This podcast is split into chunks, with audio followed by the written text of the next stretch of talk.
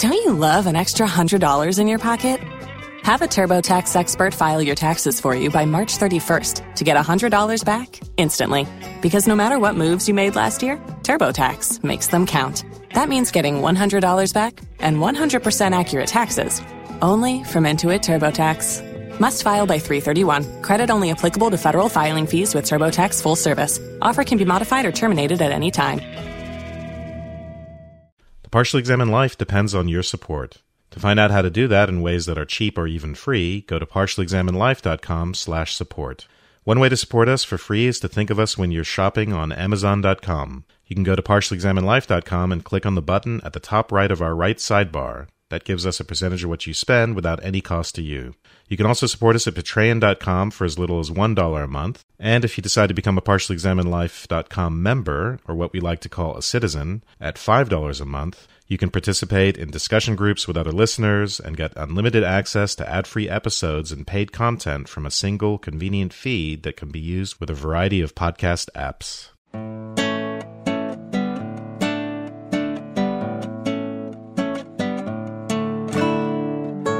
You're listening to the Partially Examined Life, episode 212, part two on Sartre's What is Literature? We've been discussing what is writing, the first essay in that, and have just gotten through the poetry part. So we need to move to his discussion of what prose is. Contrast to that, the second chapter is going to be why write. So between talking about prose here and talking about prose there, we want to say why it's okay for his prose to be so political. The answer is it can't help but be political because it's prose. All prose is political. yeah. So just following up where we stopped on the bottom of page 19, prose is in essence utilitarian. The prose writer is somebody who makes use of words. The writer is a speaker. He designates, he demonstrates, orders, refuses, interpolates, begs, insults, persuades, insinuates. If he does so without any effect, he does not therefore become a poet. He's a writer who's talking and saying nothing. So so you might think that poetry is, I guess the people who are criticizing are, are trying to say, look, prose, as opposed to writing in a newspaper, literary prose is supposed to be pretty words. And your words are too utilitarian to be pretty. It seems like he's not distinguishing in this part at all between prose and just, you know, writing a newspaper article. What is the difference? I think he's going to get it into style pretty early here. Style does matter with prose. Well, he says, you know, style makes the value of prose, but it should pass unnoticed because words need to essentially remain untransparent. And you want beauty, but it has to be gentle, is the word that he used. So we're persuading, not coercing. We're charming people with the balance of phrases, and we dispose them in various ways, but without them being aware of that. That's why he will say aesthetic pleasure must be quote unquote thrown into the bargain. It cannot be the primary objective with prose. The primary objective is to communicate. This distinction reminded made me think a lot of Plato's criticism of poetry actually. For this reason, right? I read into it that this is what would be wrong with poetry, right? Is that it is persuading without focusing on meaning. And so poetic prose would not be gently aesthetic, but it would be in fact using that aesthetic to appeal without persuading. Yeah, he says if you get too poetic with prose, it just becomes highfalutin nonsense. But it sounds like the subtle charms of prose, beauty in a book has to be subtle. The reader is being solicited by charm when he thinks he's yielding to arguments.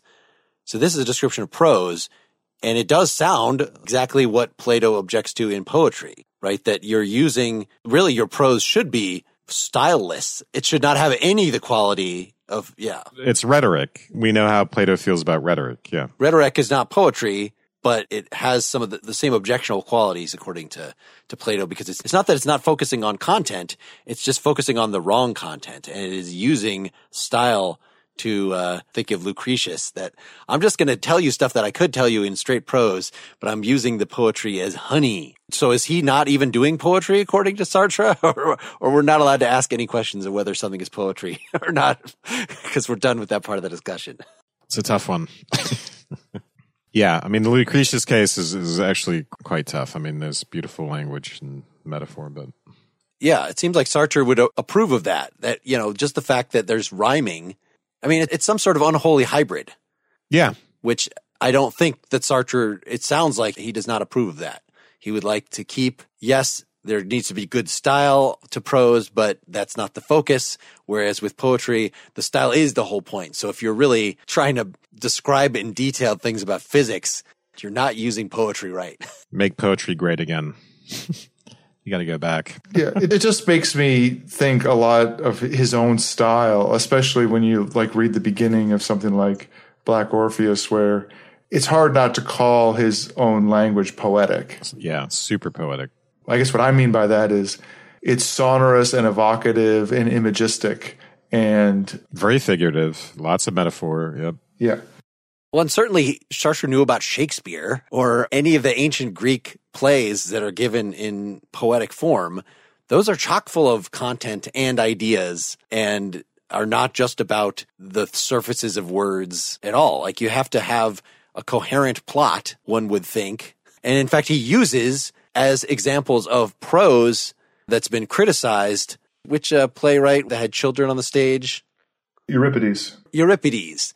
Right. So we saw Nietzsche hated Euripides, that it's all very ham handed and manipulative. So that's Sartre's thing about style is that in prose, it's not supposed to be manipulative. It is supposed to allow you to have a certain artistic distance. And this is why Kant had his wrong theory about beauty being disinterested pleasure and why people would talk about arts for art's sake because you can't even though prose is supposed to be utilitarian if it's grossly utilitarian if it's manipulative then it's bad prose. In other words like a literary treatise and porn have to be different according to sartre just as they were for kant. That if the point of the the prose is to titillate you kant's objection would be that that's not actually being artistic because you don't have the proper distance. It seems on Sartre's view, if the main point of prose is to convey an idea, well, then porn is probably lacking in ideas for the most part. yeah, I think this is a big question that we don't have time for, unfortunately. Any more time for. He says something in a footnote about history presents other forms of poetry you know, he says, I, I repeat that I am talking of contemporary poetry, but I don't know what that means, what it applies to. But yeah, I mean, these are all complications. And there is a place where he, I think at the very end of this essay too, he says there is more or less poetic prose and, and prosaic poetry. And it's not to say that they're all on a spectrum, but, you know, they're, they're still distinct things. But for the purpose of this essay, he's focused on pure poetry and pure prose. He says in the footnote, I have been considering the extreme cases of pure prose and pure poetry. If the prose writer is too eager to fondle his words, the eidos of prose is shattered and we fall into highfalutin nonsense. If the poet relates, explains, or teaches, the poetry becomes prosaic. So you might think that you could still have poetic prose that is the purpose of why I'm writing is to just express something the romantics might say, I'm just, I had some flash of intuition and I'm trying to express that. But Sartre is objecting to that on page 21 or so. No, once you start to, you know, if you're just trying to note down your intuition, you could probably just write a couple words on a post it. but as soon as you move to like actually communicating, you are performing a social act. Merely expressing yourself might not seem like a social act, but as soon as you say, I'm going to actually write this out as prose, not as poetry, not just to channel my uh, emotion into some words, but to engage in a communicative act, then the question for the second essay, why write, is very important. What is your aim in writing? What are you actually trying to say? Why is it worth anybody's time to read you? Is this why he hates Proust? Does he? It does seem like he might. yeah, and it seems like he would, in that vein, he would hate any like a stream of consciousness writing like James, uh, Joyce, J- James yeah. Joyce or Virginia Woolf or anything like that, because you, it would be exactly what. What did you characterize it as? I'm just trying to express myself. Highfalutin nonsense. Oh yeah, it's not trying to communicate anything, but sort of. Uh, but what did you make of that on page 22? He says, We ask young writers, do you have anything to say? Which means something which is worth the trouble of being communicated. But what do we mean by something which is worth the trouble, if not by recourse to a system of transcendent values. So it sounds like he does want to say you have to have ideas first to write, but it sounds like a critique there because he, as an existentialist, he should not believe in transcendent values. Yeah, so there's some great stuff here about poetry and you know the poet's business is to contemplate words in a disinterested fashion, but for prose you can't have pure contemplation as an end. For intuition is silence, and the end of language is to communicate. So he does talk about values value more in a in a positive sense in the second essay, where you end up creating by a work of art, a piece of prose, you end up creating a value. I was very much thinking of Nietzsche there. So the question is, does the word transcendent here mean transcendent like any object is transcendent? It is opaque. It is not merely like the thing, as he's going to describe in the second essay. When you create a piece of prose yourself, you don't see it as transcendent because you're like, I could always change something, you know, like when you're actually drafting it. It is not a fixed object. It is a live thing. It is not frozen in time and transcendent. It is not a thing yet. So it seems like a system of transcendent values, it just means established in some way. I'm not sure if that's a derogatory way of talking about it. Certainly a system of transcendent values, you could say Christianity is a system of transcendent values. In other words, they've been handed down supposedly from God. They are apart from anybody's particular opinion about them. They're not in flux. But again, any object in the world, if I write a story and I give it to you, that story is itself a transcendent value, as he's going to say. Whether you inherit it or you create it, as long as you're not at that moment creating it, it still ends up being transcendent. So it seems like he just uses transcendence in a lot of ways. We got to move to the second essay. Because he says such awesome things about critics, are we going to at least read a couple of things that he says? Sure. Uh, where he's, ta- he's talking about critics, and then he says, It must be borne in mind that most critics are men who have not had much luck, and who, just about the time they were growing desperate, found quiet little jobs as cemetery watchmen. yeah, he'll later say they live poor lives. The critic lives badly. His wife does not appreciate him as she ought to. His children are ungrateful. The first of the month is hard on him, but it is always possible for him to enter his library, take down a book from the shelf and open it. It gives off a slight odor of the cellar and a strange operation begins, which he has decided to call reading. that's awesome. so that's very much relevant to the positive account of reading that he's going to give in the second essay. Let me just say why he, he was talking about that stuff. Because he wants to, there is a serious component to what he's doing there, which is that he's trying to say that the critics have essentially withdrawn from engagement with the world. Yep. So naturally, they're against engagement in literature and what they want is something else out of literature which are these messages these timeless truths that will say something about their shitty lives, you know, all men suffer or this or that. And the way they get those messages is to treat dead authors. So they focus on dead authors whose particular concerns are no longer urgent for us. And so they can just basically not take their communications at face value. They can just reduce them to sort of evidence or reduce them to the author's autobiography or to his psychology or social conditions, the stuff that produced him and his prose. And in doing that, they erect this ideal for literature in which writers, even contemporary writers, aren't writing seriously in the sense they're not they're not writing to advance a certain thesis let's say. This is their non-engaged literary writing. They have nothing to say but they make their writing sort of a function of their autobiography their identity. Everything is a sort of expression of them instead of being something that's thought out. So I thought that was a very important critique of that whole approach. This idea that to have non engaged prose literature is to have literature that's essentially unserious and, and simply functions for people who want to interpret things as in terms of social and autobiographical conditions and things like that. So he'd not be a David Sedaris fan? I'm not saying he objects to autobiography per se. It's like taking Shakespeare and focusing not on the play, but on the all the social, you know, if we knew anything about Shakespeare's autobiography, but you know, all this the social stuff to a fault. Focusing on the conditions, the social conditions that produce the play and reducing it to that. And if plays have something to say, simply ignoring that, ignoring that as just this parochial, the specific concerns as, as not our concerns but then deriving these broader empty messages out of this focus on um, autobiographical and other conditions. Well, so he's saying not only do the critics treat these ancient texts as the gold standard and they treat them in the way that you're describing, where they, you know, you can't. It's not just a matter of, oh, they're focusing too much on stuff external to the text. It's just that you actually can't take the political concerns of somebody from 200 years ago or 1,000 years ago seriously. Right. But then he thinks the effect on current writers is because they take those ancient writers and the way they are taken, in other words, the way they're defanged, then they preemptively defang themselves.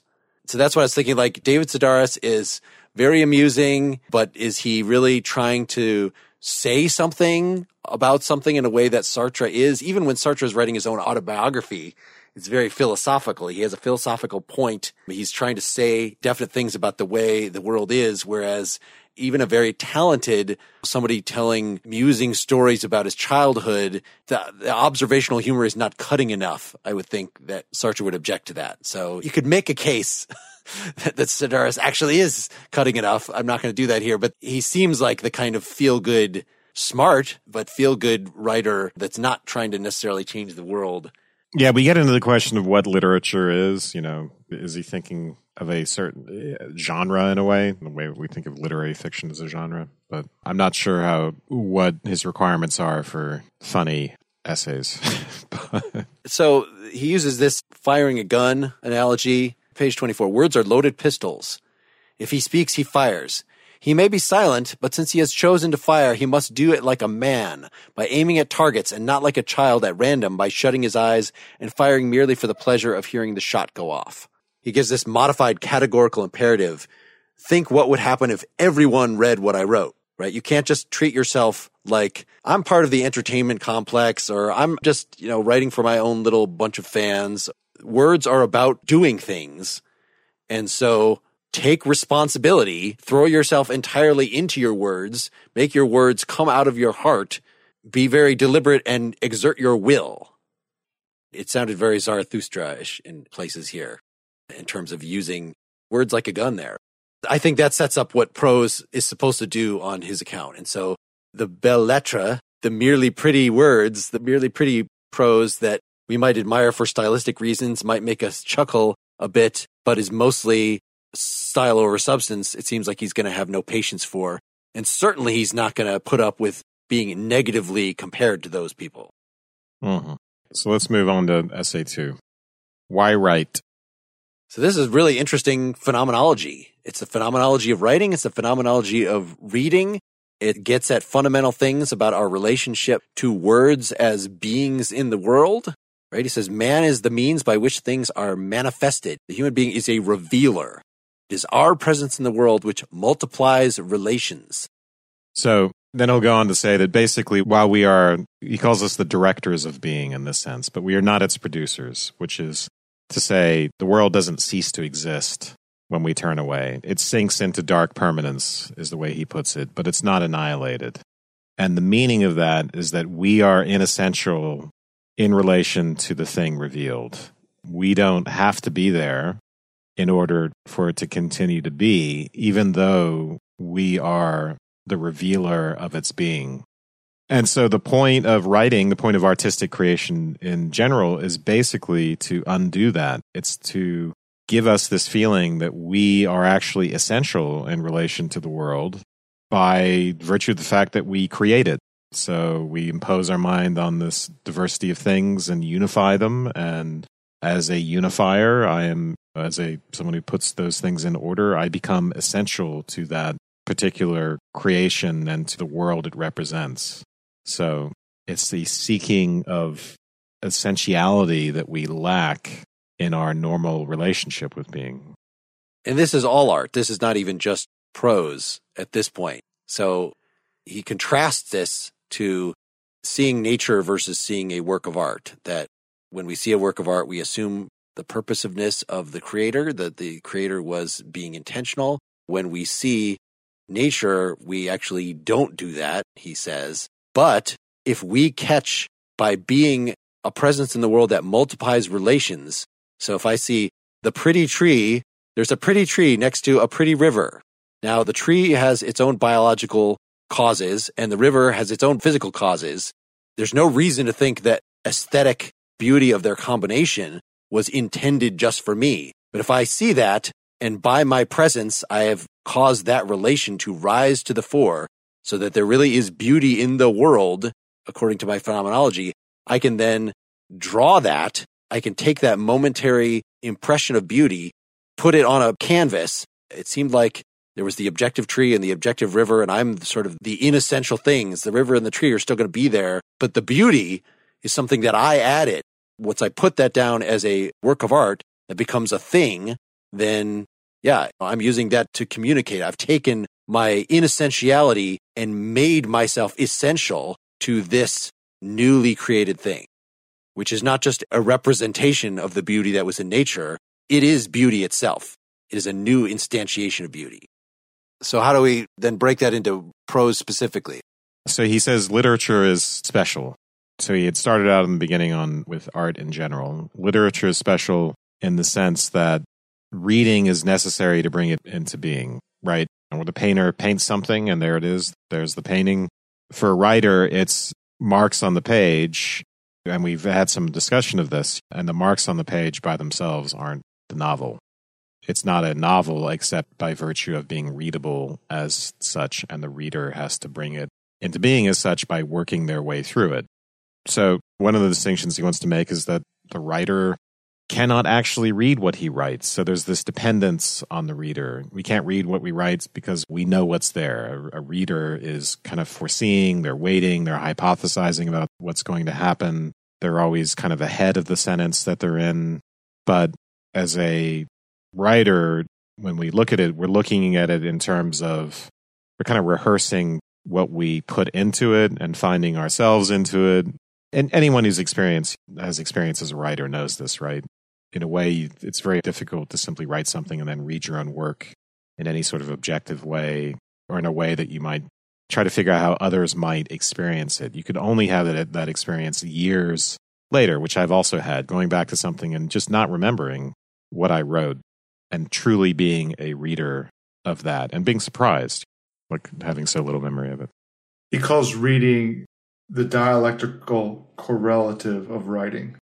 So remember, when you're a writer, I mean, I actually don't agree with his account here, but I, I just want to make it clear.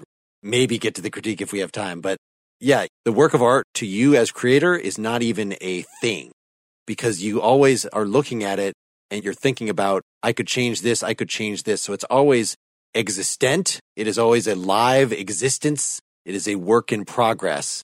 Even when it's done, Whereas he thinks that for the reader, as you said, it is an object, it is transcendent, and we engage it in this specific way of anticipation that you're just talking about that we can't do as writer. So I think we should basically move to the point where he's going to talk about the writer and the reader as their conjoint effort brings about yep. this imaginary object.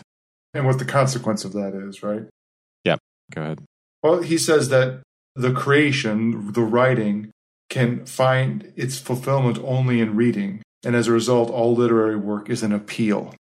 So maybe that's the end. Maybe we need to say something more before then, but that's. I was on page 43. This is the conjoined effort of the author and the reader, which bring upon the scene that concrete and imaginary object, which is the work of the mind. There is no art except for or by others. It is fundamentally communicative. Yeah. And so he'll go into the ways in which reading is a directed creation. So the author is directing, but there's this substantial dependence on the reader. So, for instance, if a character, if Raskolnikov hates the police magistrate, his hatred of the police magistrate who questions him is my hatred, which has been solicited and wheedled out of me by signs. And the police magistrate would not exist without the hatred I have for him via Raskolnikov. That is what animates him. It is his very flesh.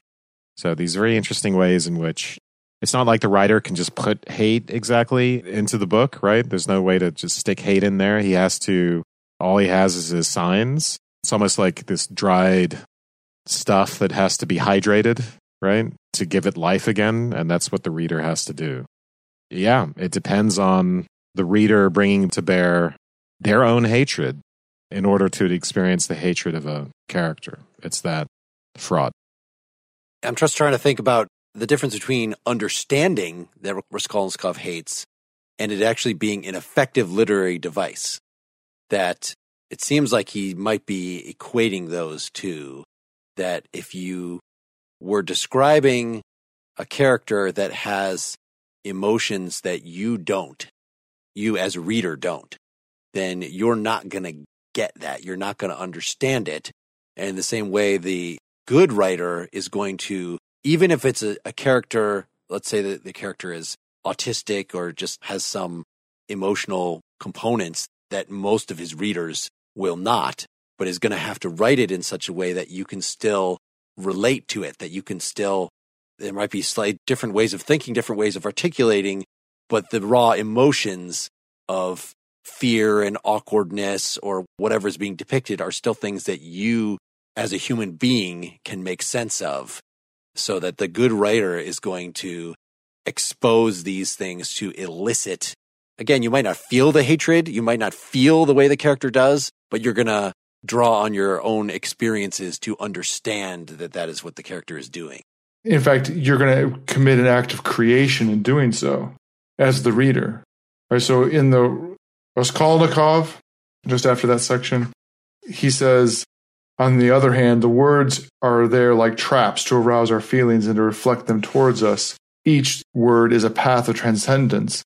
It shapes our feelings, names them, and attributes them to an imaginary personage who takes it upon himself to live them for us and who has no other substance than these borrowed passions. He confers objects, perspectives, and a horizon upon them. And then I guess I want to skip to the creation can find its fulfillment only in reading. So the next stage in this argument is even though the move we've made here as writers that why are we writing? We want to become essential to the work. We have to do that by appealing to the consciousness of the reader, which ultimately means we're the directors, but we rely on the freedom of the reader to instantiate. Yeah. And then he'll say, so the book is not a means to an end, but it's an end offered to the reader's freedom, which is a really interesting formulation. It's a directed creation that is an absolute beginning and is therefore brought about by the freedom of the reader and by what is purest in that freedom. Thus, the writer appeals to the reader's freedom to collaborate in the production of his work. And he's going to contrast this to what Kant called finality without end, where if we remember it's from so long ago, but our critique of judgment episode where aesthetic and judgment ultimately involved Kant's free play of the imagination. And it's sort of the illusion of the aesthetic object being like a final end, having that sort of teleology, but really being about the sort of the imagination not doing the typical work of the imagination, right? Which is in Kant to sort of construct objects cognitively, but not doing that work, not sort of just revving its engines independent of that work. So Sartre's going to say, no, this is the object is actually an end. And what the imagination of the spectator is doing is both regulative and constitutive. It's not like your imagination isn't just there to play. It's free, right? The reader, we're relying on the reader's freedom, but the reader is composing the object for us the work of art isn't composed as a means to producing this free play of the imagination. It's not a means to that end. Yeah, it is the end. The work of art itself is the end. Yep. So fundamentally, the work of art is ethical. That just like a human being for Kant is an end in itself, it is basically an invitation to give respect and dignity. It is an obligation. It is an invitation you should, according to Kant, do so out of your own freedom because you're realizing, self regulating using the categorical imperative. You realize that this is something that you should do.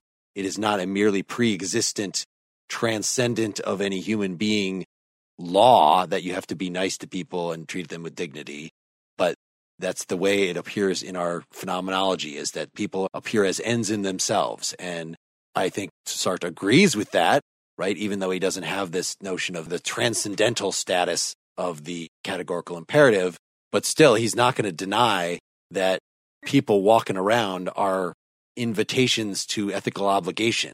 But he wants to add to that list. It's not just people that works of art too, or at least works of prose, which he thinks have a very specifically strong role for the reader to co-create them.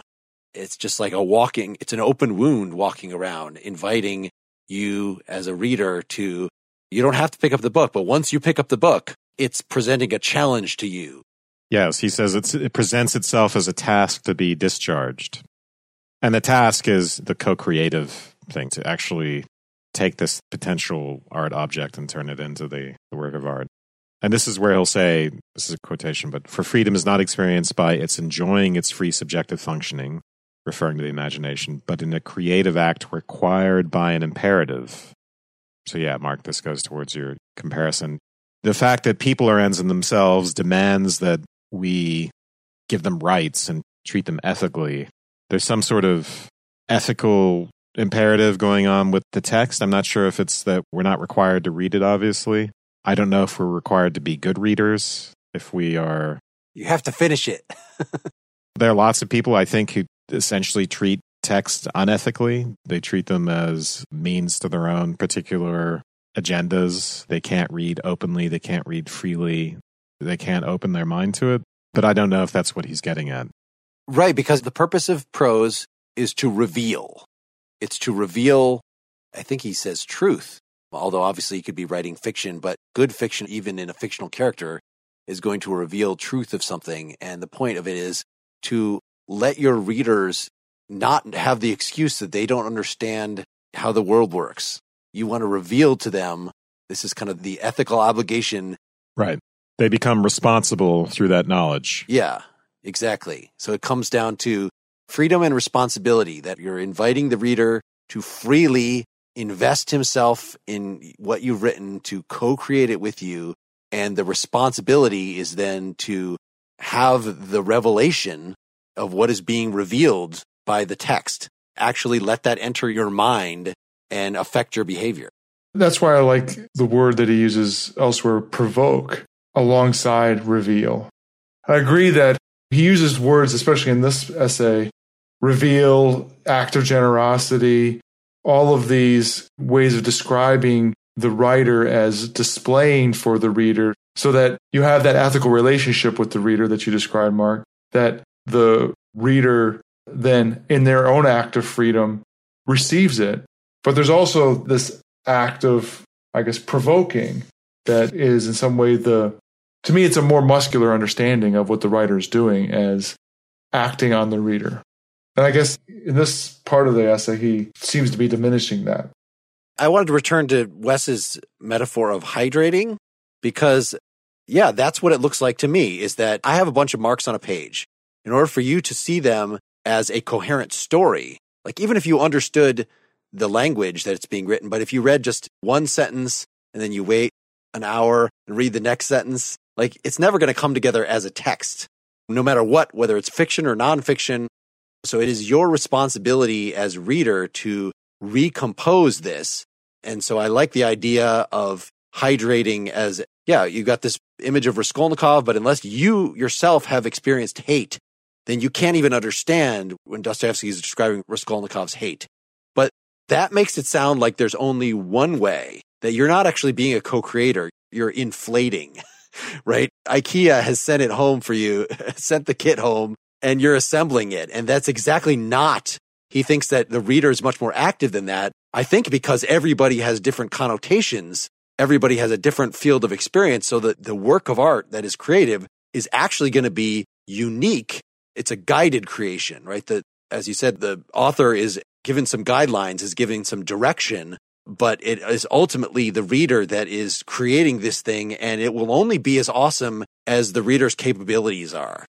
If the reader can't understand hate, can't understand a lot of the words that are being said, the resultant artistic creation that is now being absorbed by the reader is not going to be as full as it could be.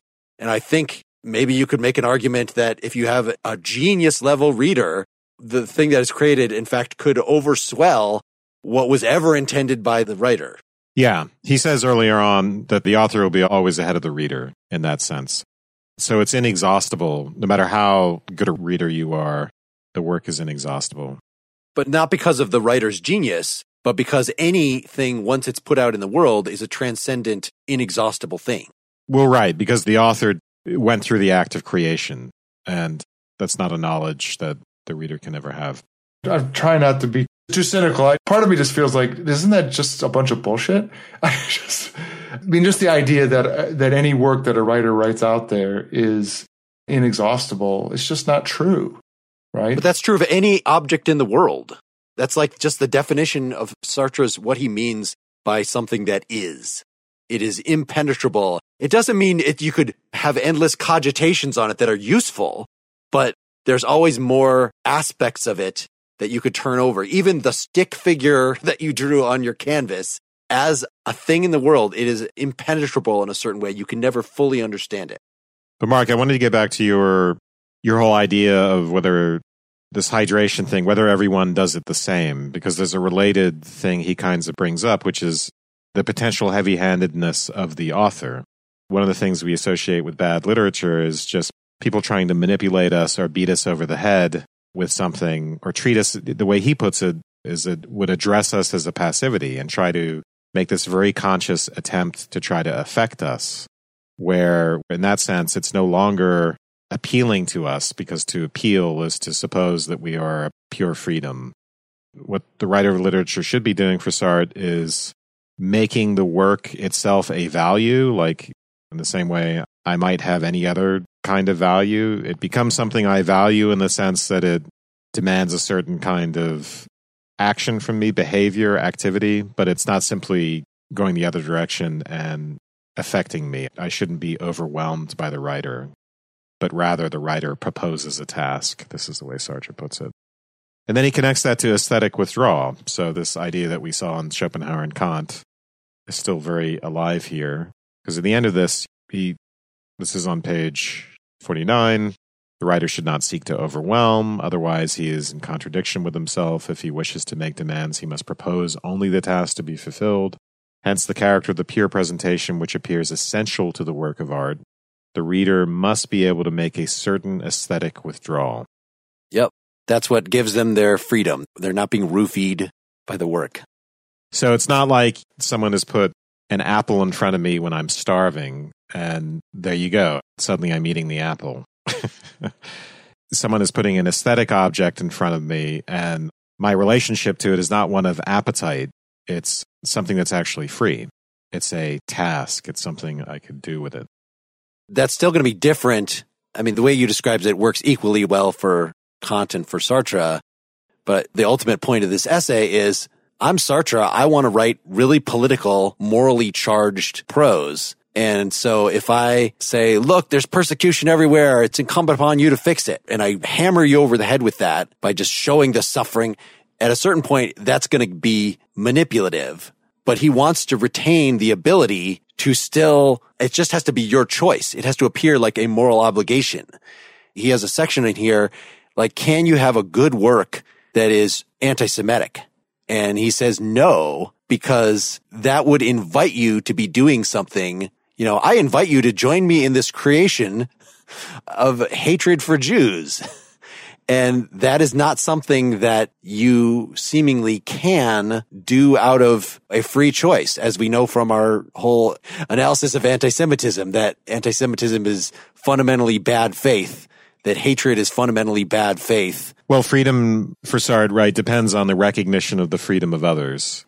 And then, of course, the reader must be free for the author to. But anyway, yeah. So if you were in the mode of wanting to enslave and oppress others to basically take away their freedom, you can't do that freely as a reader. You can't fulfill that task. It's a contradiction. So that was supposed to illustrate the limits, even if your cause is righteous, that you could, while still making good art, try to manipulate people into having that view. I think he thinks that just like for Kant, you choose the moral thing when you are free. Sartre's not going to put it that way because he doesn't believe in a pre-existent transcendental moral law. Still, it kind of comes down as a practical matter. to the same thing that you are invited to freely choose the moral path, the moral sentiment and consequent action in response to the exhortatory piece of prose. It's not tricking you mm-hmm. into, it, it, you know, in the way that Palpatine tricked Anakin into joining the dark side. You know, it, it is soliciting. But, but, but in that way, it's the right kind of writing, right? Just like the conditions of, of a good ethical choice depend upon your freedom.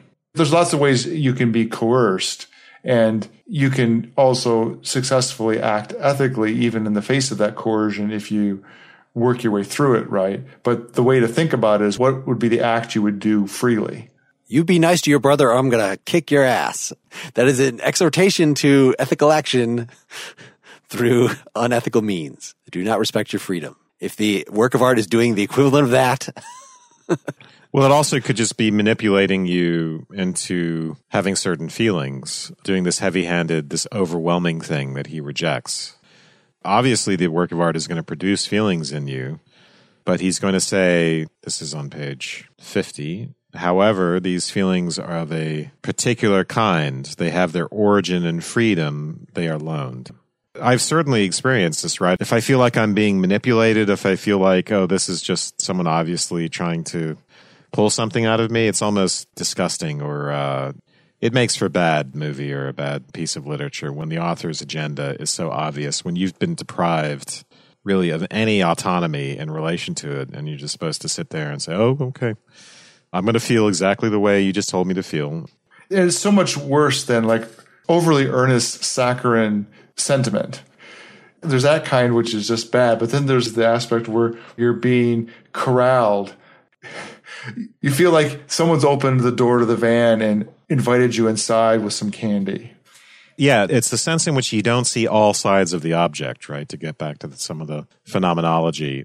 If you feel like you're being given a good representation of something and it's plausible, it has that plausibility that Aristotle talks about, it's believable in some sense, and then it produces the emotion, that's one thing. But if if the author is hiding something from you and just giving you the candy in order to make sure you have the feeling, that's something else. It's interesting you to put it that way. In some ways, the really good writing, you would have that feeling of plausibility, but you would be led down that path, right? Right. You're being solicited. So that, again, looking back at that quote on page 24, he's being solicited by charm when he thinks he's yielding to arguments. So he's admitting that it's not Plato's distinction between poetry and rhetoric are just using flowery language to fool you into believing something versus reasoned philosophical argumentation. Like prose is a work of art. It is not reasoned philosophical argumentation solely. And in fact, you think you're yielding to arguments. You're actually being solicited by charm, but there just still has to be the difference between being solicited and being manipulated it has to be rested on that. Well, he compares this to a passion in the Christian sense, a freedom which resolutely puts itself into a state of passivity to obtain a certain transcendent effect by this sacrifice. The reader renders himself credulous. He descends into credulity, which, though it ends by enclosing him like a dream, is at every moment conscious of being free. And then we'll call this a sacrifice of a sort. This seems related to the suspension of disbelief. And yeah, we do make a certain kind of sacrifice as a reader to be affected, but the idea is that that is something we freely do. The writer requires from the reader the gift of his whole person. Reading is an exercise in generosity. There's a reciprocal relationship between the reader and the writer where pretty much the reader has to assume that the writer has something to say and is going to kind of extend himself to listen to the writer. And the writer in turn is giving the reader credit to be able to, you know, rise to the heights that he's going to sketch out. How difficult this might be to understand, how much expansion of himself he might have to do in order to identify with, you know, a crazy character like Raskolnikov. Do you think that Sartre is overly romanticizing this relationship? between the reader and the writer, or even winnowing down into a very narrow corner good writing and good reading, and that there's just a large universe of bad reading and bad writing that doesn't manifest freedom in the way he's talking about it. You know, we talked about being manipulated before, but even just the relationship of the reader as spectator to things. The nature of all writing as a kind of propaganda. I don't know. I was thinking of someone like Debord or I don't know. There's so much I don't I don't actually like about First of all, he when we started here, it seemed like he was trying to distinguish prose from the other arts and saying that prose requires this cooperative thing Whereas I think Wes, you said, oh, you know, you get the painting, you're just out there. The painting is an object in the world and you don't need the, but I feel like that any work of art needs work by the spectator in something comparable, maybe not the same, right? What's different about prose is it's so long. But it's also, it, again, it's the difference between the signifying and the picturing relation. I mean, a picture is a thing. Right. But between a poem, for instance, and prose, you still need active engagement. In fact, more so. It's, it's harder to read poetry, I find, because those many meanings, right? A prose writer, he says, when a word has multiple meanings, a prose writer is going to pick one of those. Like this is what the word means in this context. And if, unless you get that it's that meaning, then you're not going to understand the sentence. Whereas a poetry writer is going to acknowledge the multiple meanings and let them all just exist there. They're all just properties of the word, you know, and it's referring, but not actually using its normal symbolic function. So you certainly need engagement in various ways. I certainly buy the idea that somebody who's not a good reader is not going to get as much out of Dostoevsky as somebody who is a good reader, someone who has a limited vocabulary, limited emotional life, limited imagination. But I don't know that he's convinced me here of the, uh, you know, I still do like Wes's, the, the reader can hydrate it more or less. But like the most, if it becomes the juicy bunch of grapes that the writer intended, then that's kind of as big as you can get it. I don't know. I guess we're getting here into the debate that we had with Foucault and Barthes about the death of the author and the role of the, the reader. And originally when I was reading this, I was like, yeah, I really like what Sartre has contributed to this debate, that he really is cashing out exactly what the reader actually adds as opposed to those shorter articles that just say, oh, it's all about the reader. It's all about the reader's interpretation and don't give us enough in those contexts for us to really make sense of it. And I felt on first reading that Sartre made much more sense of it here, but as we're considering it in more depth, I'm not sure I actually think it's that much more helpful. Unless he walked us through a book and gave us some more examples. Yeah. When I got to the end of the essay, I even with all the provocative and really interesting interpretations of what it means to be a reader and what it means to be a writer and their symbiotic relation, at the end he has this bit about the freedom of writing implies the freedom of the citizen and effectively the role of writing as being a public presentation of one's freedom, and then the act of reading it is a reflection of that. And again, linking it to politics. And so this is the way in which all prose is political because of, of it being an act of freedom. I had a hard time not just thinking that he, in the end, just was seeing the great power of writing as revealing in the world in the face of the experience of World War II right? That's not all there is to it. I mean, there's all this interesting interpretation of it, but that deep down, writing can save the world because it is revealing and it reveals and communicates to readers. And in fact, promotes democracy. The art of prose is bound up with the only regime in which prose has meaning, democracy. And so prose and its existence in the world puts us on a one way train towards democracy. So do you feel like this language of revealing overemphasizes the degree to which literary depictions are accurate? that he seems to have by saying that the human beings as interpreters are exposing relationships between things. That's a very generous way of saying that pretty much everything that you perceive is correct, right? If I see the forest as terrifying, again, the terrifyingness is out there in the forest. That's an objective property that the forest has because it turns up in my phenomenology. And so even if you don't see it as terrifying, well, neither of us is actually wrong. It's just, it's different aspects of the forest. It's really saying that things that seem like they just contradict end up being different aspects of the same thing. Good literature is supposed to just reveal a point of view, a situation. So again, like the poems he's talking about in Black Orpheus, pretend those are prose. Forget about the prose versus poetry problem, but those are exposing truth of the black soul. And so that promotes understanding that heals the world. I seem to be open to the idea that like, I feel like I've read literature where there's something ideological about the way that the thing is presented that is, you could say it's incomplete, but in, you know, it might give what I regard as a morally pernicious outcome. I think you're right that Sartre something about him is presuming a genuine earnestness on the part of the writer, but that's just not always true. And what you just described, Mark, is that there's plenty of writing out there that is self consciously not earnest. It's ideological. And we characterize other cases where they're trying to hide something from you and persuade you of something. What if they are earnest though and they're just wrong? Well, that's a different thing, right? So somebody writes a story. I'm kind of thinking about like the Left Behind novels. Not that I've read those or something, but like are probably just literarily terrible. But one could imagine somebody writing a very heartfelt book about you know, young people discovering that they're gay, like in Rent or something, and then discovering like really how in the current world, it just leads to misery and that the message that would come out of it from this author. Give up your gayness. Yeah. Just push those feelings right down.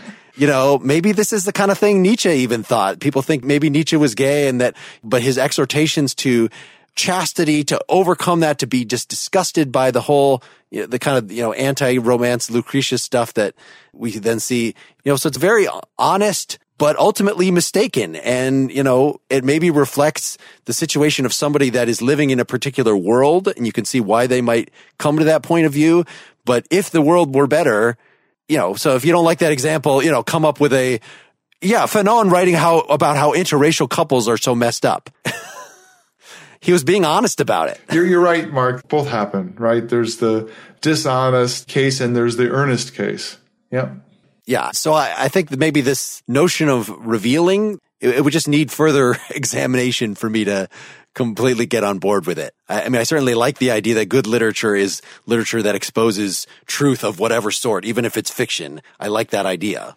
Is it wrong to say that it's always the case that it's revealing? It's just a question of whether it's revealing something that's as full and complete and truthful as it ought to be to be an engagement to freedom fully, right? I mean, that. That is a great point in relation to what we were just talking about with Black Orpheus, that maybe the revealing seems to be negritude, embrace the black soul but Sartre is going to ultimately have this dialectical take on it that if you get that into it, if you define yourself essentially as black or essentially as Jewish or, or essentially as somebody who should get over their homosexuality or something, whatever the thing is, that that's still going to be potentially there's room for further revelations that would undermine the action you would take in light of this revelation. It might be a mere dialectical step. I think that's how he probably has to get around it. You know, the Hegelian way. it's not false. It's just overcome later dialectically. Two plus two equals five is a mere step. Wes, you want to finish us off? Give us some closing thoughts. He just had some interesting things to say towards the end. We had started out in our relation to the world being revealers, but us being inessential and the objects being essential. And then we reversed that as writers where as creators we become essential and the object becomes inessential the created object in the sense that it depends on us and he ends with this idea of having a non-positional consciousness of being essential in relation to an essential object which he calls a feeling of security this sort of strict harmony between subject and object in which facts and values seem to coincide the world itself becomes an imperative. It becomes my task insofar as I look at it aesthetically. And the other thing he says, so here's a quotation For this is quite the final goal of art to recover this world by giving it to be seen as is, but as if it had its source in human freedom. So, this whole idea of um, I don't know, representation of the world as evocative of, as sort of the result of human freedom, as making demands on human freedom. I don't know what else to say about that, but this reading as a whole, I, I found it incredible. I wish I had much, much more time to think about all of this stuff. But yeah, really enjoyed it it seems like on that phenomenological picture that I described, where, you know, the forest is objectively terrifying, that the world is always making demands of you. you know, if you're saying that emotions are projectable onto objects, you know, the work of art might have a very special way of doing it because you know that it came from a human being. But yeah, it seems like we are constantly beset by the world being meaningful and evocative of action so I'm not sure how to make art give that a special extra place. I also just fundamentally disagree with the idea that as a writer, you can't see what you create as an object because you always remember how you made it. You know, you focus on the creative act and you as essential compared to the object as merely contingent. Because I think once you externalize something, it's out there. Even if you just wrote it, even if you just sit down and you write a couplet right now, like you're not actually familiar enough with your own internal thinking, internal mechanism to say how you came up with that couplet. It's just something that's out there. So essential to the process of creation is generating a bunch of ideas through some weird unconscious process and then acting as the editor on those and shaping them and getting rid of some of them. I just don't see that as fundamentally different than to write a song with another person than to write a song by yourself. Like they are certainly different in certain ways, but you're kind of making yourself double when you become the creator versus the editor as a unified act of creation. And I see that as very much like, you know, in the same way that we said Hegel's notion of self-consciousness has given us the idea that we don't have this special Cartesian access to ourselves, that actually we see ourselves kind of how other people and maybe even derivatively uh, to how other people see us. So in the same way, I don't think we have this magical connection with the things that we happen to have created. I think that that was what gave power in our reading about the death of the author and stuff like that to the idea that it's not the intention of the author that is the thing that, you know, is determinate of what the text means. No, once it's out there, it is, as Sartre would say, a transcendent object that is above and beyond even the creator's intentions about it. Nonetheless, very, very thought provoking.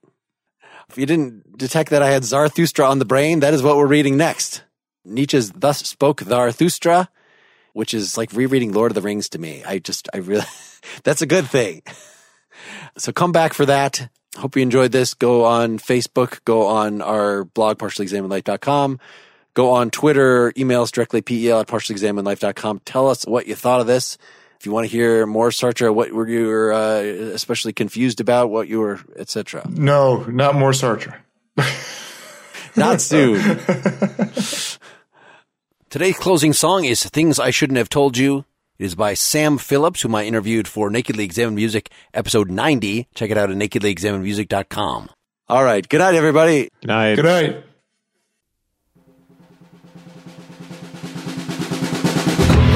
Distraction of pleasure is done with just a few words.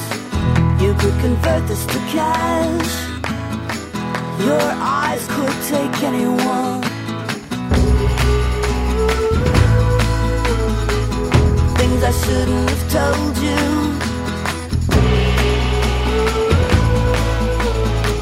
Live your life so whenever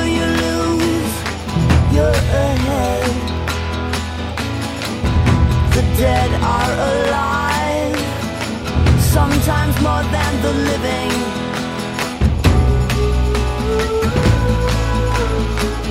Things I shouldn't have told you.